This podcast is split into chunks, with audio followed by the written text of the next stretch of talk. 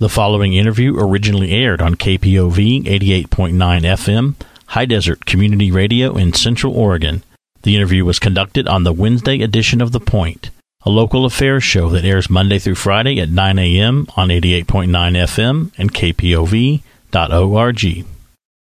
Our guest this morning is Jennifer Stephens, Executive Director of the Redmond Spirit Foundation. Welcome to The Point, Jennifer, and thank you for joining us this morning. Good morning. Thank you for having me.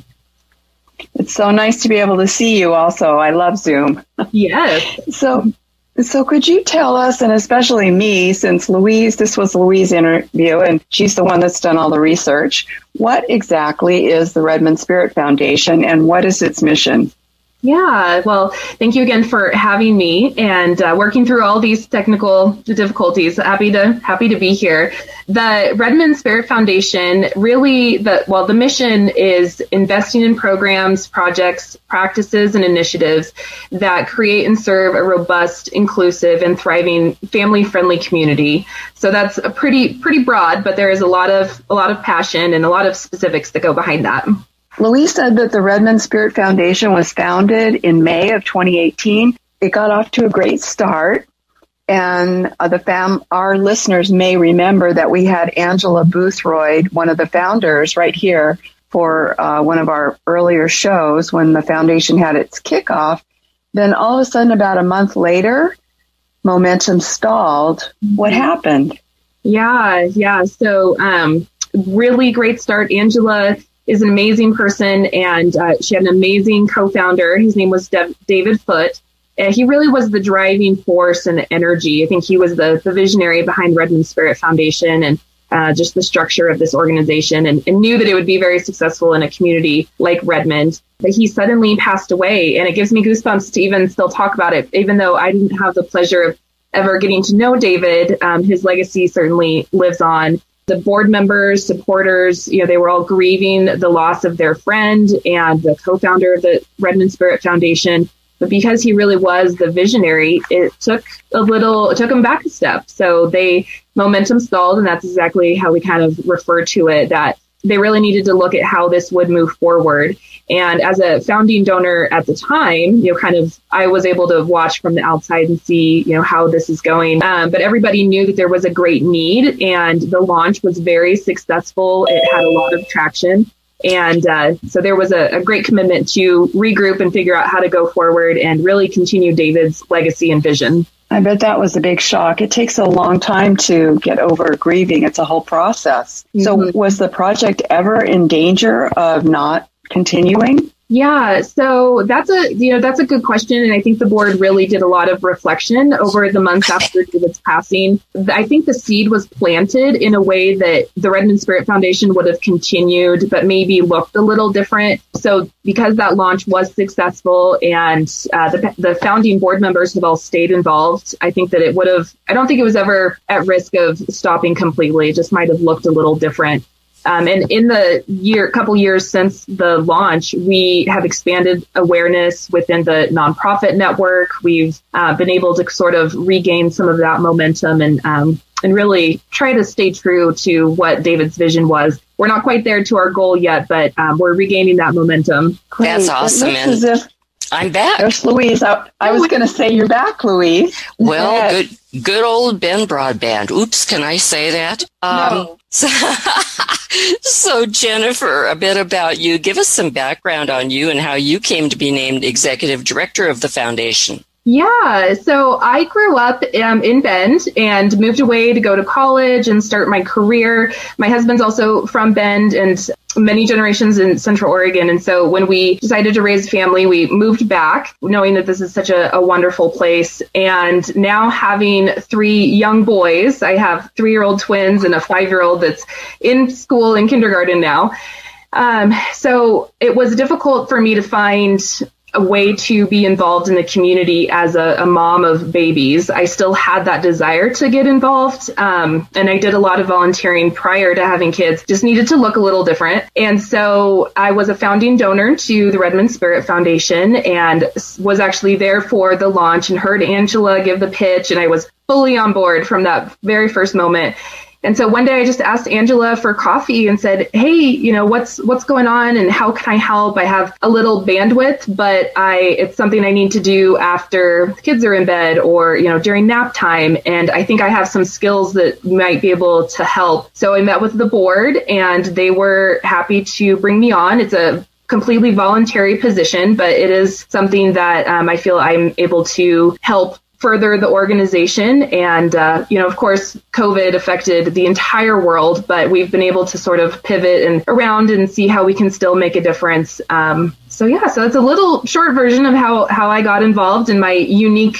volunteer role. We all did a lot of pivoting in 2020. So the foundation started in 2018. Were any funds actually distributed in 2018? It, no, no. In 2018, the launch, they did a great job of collecting over $18,000. And so in 2019, we made the first distribution. In 2018, if that momentum wouldn't have stalled, the, the goal was to do the launch and, um, and then also do the distribution. But they were taking a pause to kind of figure out what the future of the organization looked like. So we picked up the ball in 2019 and did the first distribution at that time of all the funds that were raised from the launch. And those funds were actually divided among uh, four different Redmond charities. Talk to us about those distributions. To whom were they given, and how were the funds used? So, um, so Reach is um, in Redmond. That was the largest. I believe we gave them ten thousand dollars,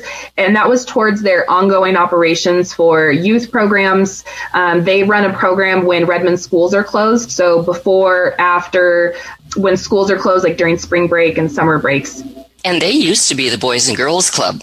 Yes. I just wanted to say that my, my grandkids have benefited greatly by Reach. My granddaughter loves going there before and after kindergarten. It's fantastic. I know it's, I think it's closed right now because of COVID, but uh, last year it was fantastic for her. Yeah, they really, really are an amazing organization. And all of these organizations were very specific about serving Redmond kids specifically. And um, it's one of the one of the beautiful things about the Redmond Spirit Foundation. And another program that received funding was um, Beulah's Place, and they have a lot of a lot of needs and a wonderful organization. Uh, the funds from this distribution were to help complete their at-risk teen center and really to help develop and expand their um, their work skills program and also some scholar some college scholarships. So we were able to complete the teen center and then also help them expand some of the other services for Redmond teens. Um, through Beulah's Place, which is a wonderful, wonderful organization. And then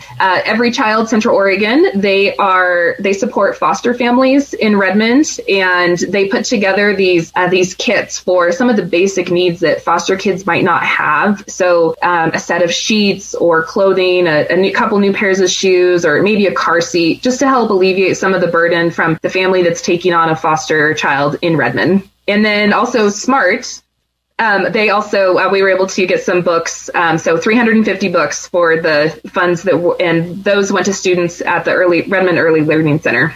As we all know, 2020 was a tough year for nonprofits, um, as most of their fundraisers were canceled due to COVID, and yet the need for services was at an all-time high. You must have had a lot of applications for funds. Indeed, we did. So we opened up in 2020 a distribution for $10,000 and 30 organizations. It was a two week period and 30 organizations Wow. returned an application. So how were those funds distributed in 2020? Yeah, so we were able to donate uh, $7,000 to the Central Oregon Veterans Ranch for them to get towards a new tractor, which they've been using a 1940s tractor. So that'll be a great improvement for them. I have Yep. seen that tractor as a wreck. Yes. And then we also were able to sponsor through uh, Camp Eagle Cap to cover uh, one summer camp attendee. And we also were able to donate funds to Central Oregon Autism Movement for some sensory and safety kits for some of the families. So a really, a really broad range um, and great coverage. So Jen, tell us a little bit about Camp Eagle Cap. so they are um, a summer camp, and the eligible attendees they are nominated, and they're children from Redmond that have lost either one or both parents to either um, suicide, incarceration, addiction, um, something like that. And so, really at risk youth that are nominated by either community members or maybe they have a friend that's gone and are nominated that way. So, they get to go out in the wilderness. And uh, there's a lot of information about how to get involved with Camp Eagle Cap. It's a yeah wonderful wonderful program and some really great stories that have come from that. And speaking of stories, you actually featured every single organization that requested funds on your Facebook page. How come? We did. So we knew that ten thousand dollars doesn't split thirty ways very easily, um, and so to be able to have the monetary support is great. But there's also ways that we, as the Redmond Spirit Foundation, can help raise awareness. And so in the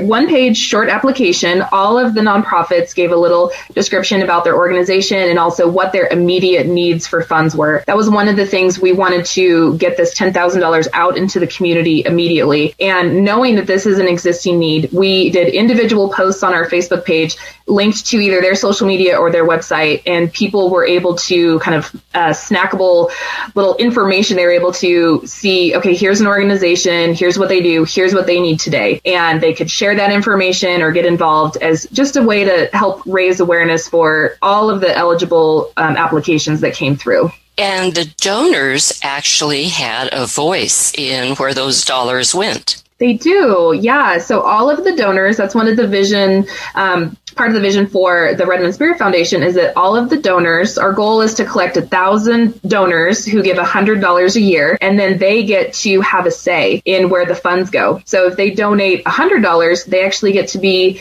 making a decision about where ten thousand goes, or hopefully someday you know a thousand, a hundred thousand dollars. And so we go through, and it's part of the reason we do a one-page application. We want to make it easy on the nonprofits applying, but we also want to make it on easy on the donors reviewing 30 applications and then they vote, they rank um, where they would like those funds to go and give feedback to the board. And then the board reviews all of that information. And in terms of the, the 2019 and 2020, um, the board went with what the donor recommendations were. That's a little bit about the process. It's your goal to make donations large enough to be fiscally changing to an organization. What's meant by that? So when we when we get to reach that thousand donors at a hundred dollars a year, we will be in a place where we can really invest in capital projects that will be life changing for the organization, make them self sustainable, or maybe have a permanent location that gives them stability to really expand their services or do things that they otherwise you know might not have the you know the risk to do. And so some of the applications that we received are towards capital campaigns, and so so uh, yeah, hopefully someday we'll be able to to support them in a bigger way. Wonderful. So I was just wondering, you said each donor gave a hundred dollars. Is it only individuals, or are there corporate sponsors as well? Yeah, that's a that's a great question. It's actually something we get um, asked quite a bit. So we do have some businesses who have donated. Mid Oregon Credit Union and Hayden Homes have both donated, and it's their way to give to empower the donors in Redmond to help make the decision. And so they are annual donors, which is wonderful. It, it goes into the pool that the donors get to help decide and allocate um, and make recommendations of where those funds go. So, well, anybody can donate. You'll take anybody's money. Yep. Where can our listeners go to find out more information about the Spirit Foundation? So, our primary outlet right now is Facebook. It's a since it's a place for people to engage, and we're Redmond Spirit Foundation on Facebook. Uh, we also, if anybody has any questions about how to donate, how where when to apply, want to get on our email list, um, they can email us at redmondspirit at gmail.com. That's another great way to reach out if there's any questions. Do the organizations have to be located in Redmond? So, serving Redmond is the criteria. A, you have to be a 501c3 and serving disadvantaged or at risk populations within Redmond. Sometimes there are there organizations that might be headquartered in Bend, but they serve Redmond um, or Smart, for example, you know, they it specifically goes to Redmond students. So even if they're not headquartered in Redmond but have a specific program, then we carve that out in the application. So it looks like we have uh, about a minute, minute and a half left. Is there anything that we haven't asked you yet that you'd like to tell us about your organization? Um, well, I would just say that if anybody wants to get involved, even sometimes the hundred dollars a year is a little bit intimidating, and there's other ways to get involved. Uh, reach out either through the Facebook page or my email. There are other ways to get involved um, this social media sharing. Um, we are looking for some volunteers to help with event planning back when, you know, or when we get to do that again someday. And even five or ten dollar donations, even if they want to start, you know, we won't turn anybody down if who wants to be involved. So do you have any events planned or any kind of Zoom type events going on? Um, not yet. We are doing some planning. Um, soon to kind of figure out okay is summertime going to be when we can maybe do a, an outdoor? In 2019 we did our distribution all in together and that was wonderful. So hopefully we'll get to do that again someday. Good. Let's keep our fingers crossed. It looks uh, like no um, the numbers that well, the numbers are getting better, and it looks as if more vaccines are happening. So I think people are feeling more and more comfortable to be out and about. Mm-hmm. Thank you so much, Jennifer Stephens. We really appreciate talking with you. We hope our guests will go and check out your. I mean, our uh, listeners will go and check out your Facebook page. Thanks for listening to this KPOV podcast. KPOV is community radio for the high desert of Central Oregon. For more information and our program schedule, please visit kpov.org. We value your feedback. Drop us a note at podcasts at kpov.org.